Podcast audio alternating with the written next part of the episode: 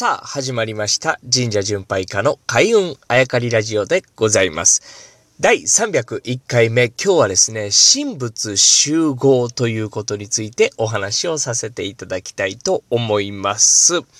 まあ、神仏、えー、神、仏、集合というのはね、まあ、合わせて、えー、まあ、拝むというような意味でしょうか。まあね、えー、ざっくり言うとそういう意味なんですけれども、あとは神仏集合、まあ、合体している状態というね、その状態を表す言葉でもあります。そもそも、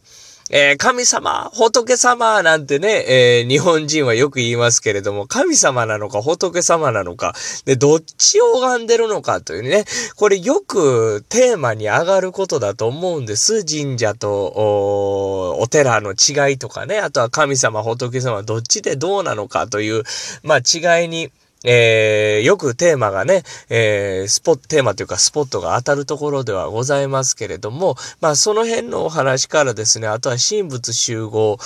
というところまで行きたいんですが、まあそもそも、お寺と神社って別々にありますよね。今と、今のね、この世の中は別々にあるんですが、そんな中であって神仏集合、まあ合わせて祀るとはどういうことかということなんですね。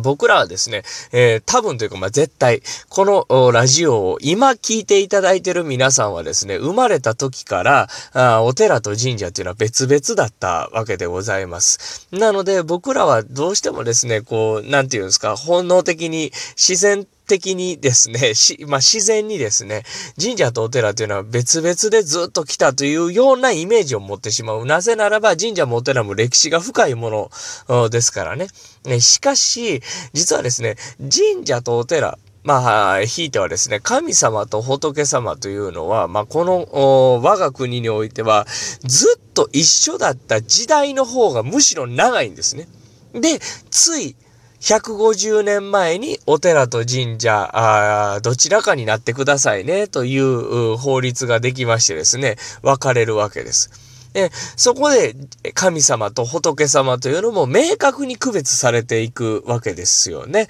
えー、この長い歴史の中で見てみるとですね、150年前というのはつい最近のことでございまして。なので、神社とお寺というのは別々に明確に区別されるようになって、たった150年しか経ってないと言っても過言ではないんですね。なので、えー、まあちょっと話し方を変えますと、神社とお寺の区別つきますか